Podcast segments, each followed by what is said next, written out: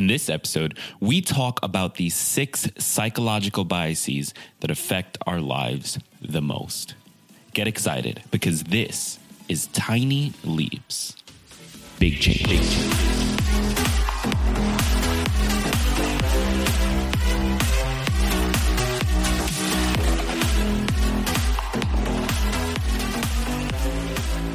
Welcome to another episode of Tiny Leaps, Big Changes, where I share simple strategies you can use to get more out of your life. My name is Greg Clunis. One of the most fascinating things I've come across during my time doing this show is the idea of a psychological bias. Now, if you've never heard of a psychological bias before, it's basically the way you are likely to act in a given scenario, especially if it's a pretty emotional or stressful situation. These, of course, aren't guarantees of behavior, but they are likely outcomes based on the situation that you find yourself in. With that said, these little things kind of control our lives and our behavior way more than I think most of us realize, even way more than I realized. And that's why I think it's important to talk about them today, to really dive in and figure out how we can deal with these things.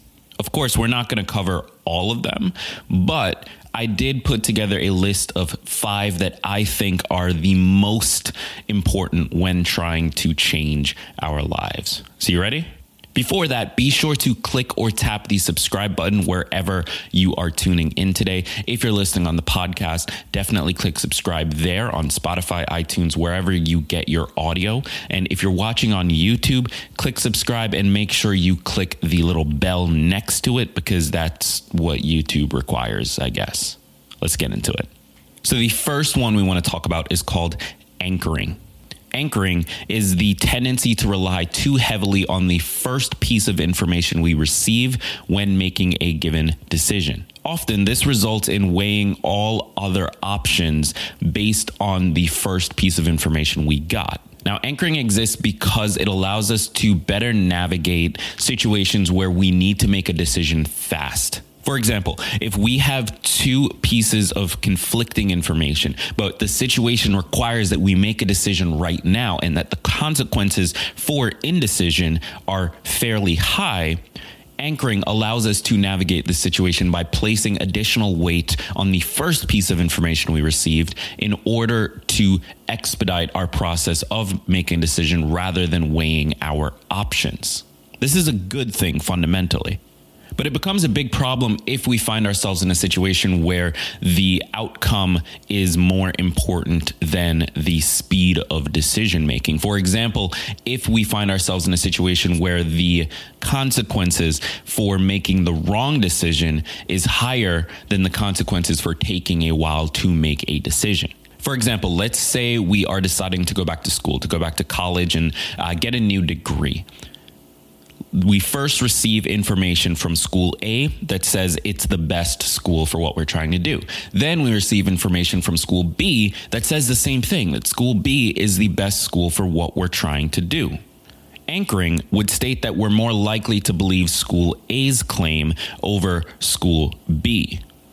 However, choosing school A, if it's not the best school, could have a real effect on our future career options, right? And so, in that scenario, we want to make sure that we take the time required to actually determine what school is the best because the outcome matters more than making a fast decision. And the next bias we want to talk about is called availability heuristic.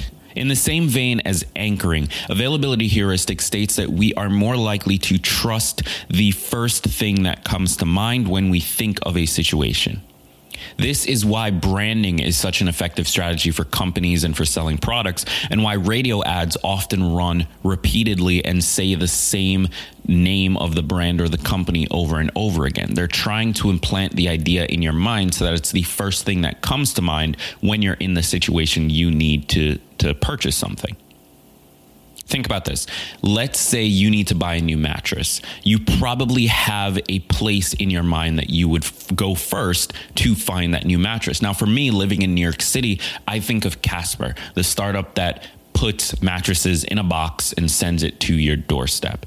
And that's just my first thought because I've seen their ads everywhere if I was upstate at my mom's house, I might think of Ashley's Furniture Warehouse. And, and that's where I bought my last mattress. So that's more likely to be where I go the next time. These are the first thoughts that pop into my mind. And you probably have something similar for your town or area of where you would go first or who you would think of first when you need to replace your mattress. The availability heuristic is the reason that companies like Nike and McDonald's are massive because they are the first thing that comes to mind. When I recently replaced my running shoes, my first thought was Nike because that's their branding has just been so incredibly effective that when I think running, when I think exercise, when I think fitness, I immediately think Nike. And that's why it works is because of this availability heuristic.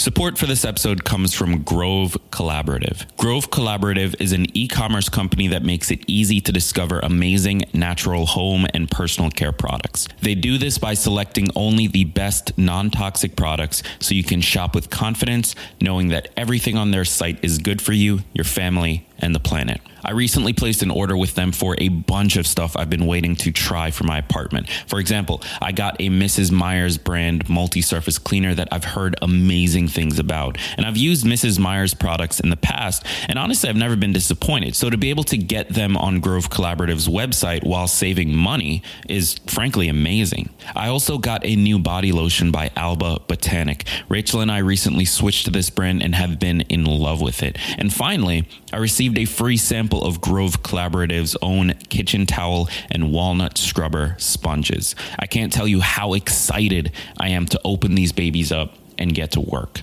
And what I'm really impressed by is the experience.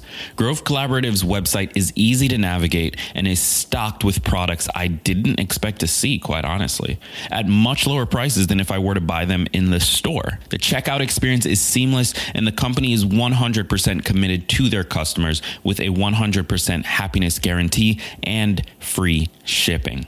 And so, to prove that, to prove that they are on your side, they've made a pretty amazing offer for you. Check this out. How would you like a $30 Mrs. Meyer's kit, a bonus gift, and a two month VIP membership all for free?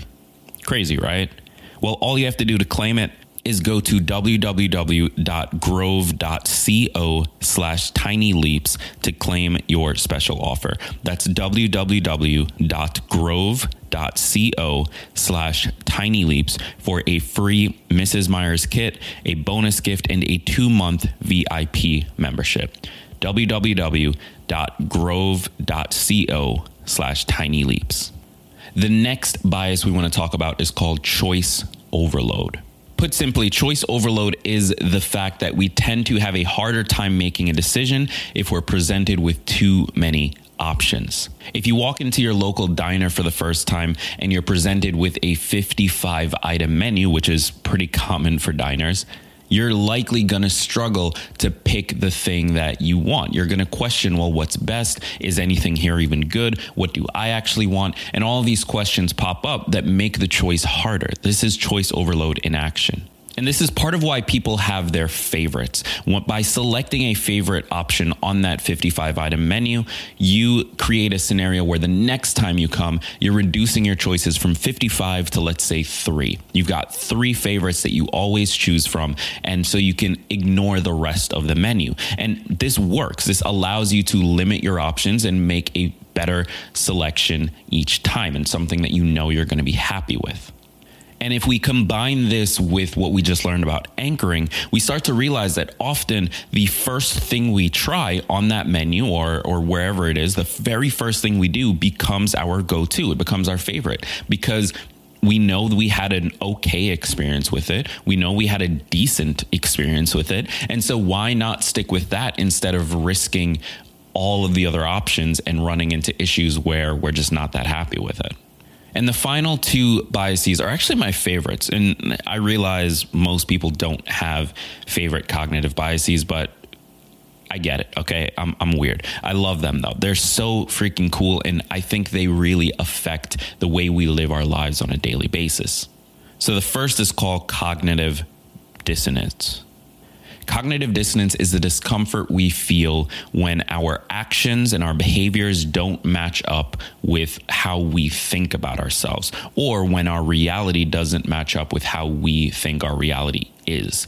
It's that weird nagging feeling in the back of our heads that creates a little bit of discomfort and, and just knowing that we aren't in alignment.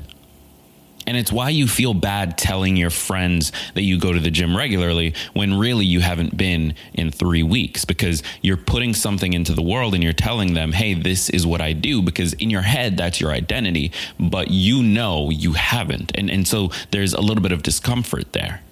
One really good thing, though, is that cognitive dissonance can be used to our advantage. That discomfort we feel, we want to alleviate it, we want to get rid of it. And so, if we can put something into the world and start saying to people that we do something, and we know we don't, we know that there's no actuality of that, we can start to change our behavior to do more of that thing because we'll create that discomfort. And in an effort to alleviate it, we might find ourselves actually going and doing that thing. So maybe we say that we go to the gym regularly and we start to develop that identity, but we know we don't actually. And in order to alleviate it, we'll naturally start to go to the gym in order to, to create a scenario where we are in alignment with how we think about ourselves. And then my second favorite is something called confirmation bias. Confirmation bias is how we look for things that confirm what we already believe to be true. So it's not about looking for the facts. It's not about being logical and making a rational decision. It's purely what do I believe and then identifying the information that confirms that. And this is a big issue with social media and with uh, just our day to day lives. Have you ever gotten into an argument where you can't remember doing anything wrong at all. Like you just remember what the other person did to you.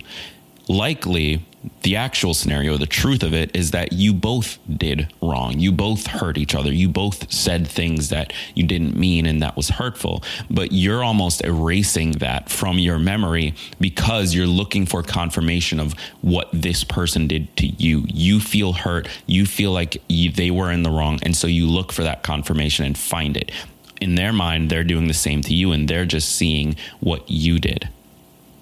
And this is important to know because if we can understand that we live our lives with this confirmation bias, we can do a better job of filtering it out, of looking for the truth of a situation rather than just accepting the things we automatically notice. And that's really what the benefit of understanding these biases are is to better understand how our brains work, how we navigate the world and how that affects our behavior. Because if we can understand that, we can start to make changes and those changes can create the lives that we really want.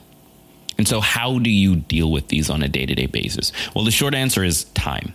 Cognitive biases don't dictate what you do, instead, they're just almost a suggestion of what might happen given a given situation if you're under stress, if you are emotional, then the chances of that happening go up. But they still don't dictate what you must do or how you must respond. And so it's important to remember that if you can add time, if you can remove yourself from the situation and just add a little bit of a little bit of space, you create a scenario where you can make a much more conscious decision. You can act according to the way that you feel about the world, and you can start to avoid these biases from affecting your life. With that said, I've been Greg Clunis. Thank you so much for tuning in wherever you're tuning in. If you're consuming this on YouTube, definitely hit subscribe, hit the bell, and head over to the podcast. Head over to iTunes, Spotify, wherever you consume your audio, and subscribe there. If you're listening to this, thank you. Appreciate you playing this in the car or working out or whatever it is you're doing. But head over to YouTube when you have a chance and check out my ugly face on video, where I'm doing this exact episode and other podcast episodes in video format. So head over there, click subscribe, click the bell. Really appreciate you spending time with me today. Be sure to leave a review or a comment if you haven't already. I want to hear from you. I want to find out how I can make this show better. And until the next episode, remember, I've been Greg Clunis, and that all big changes come from the tiny leaps you take every day. Every day.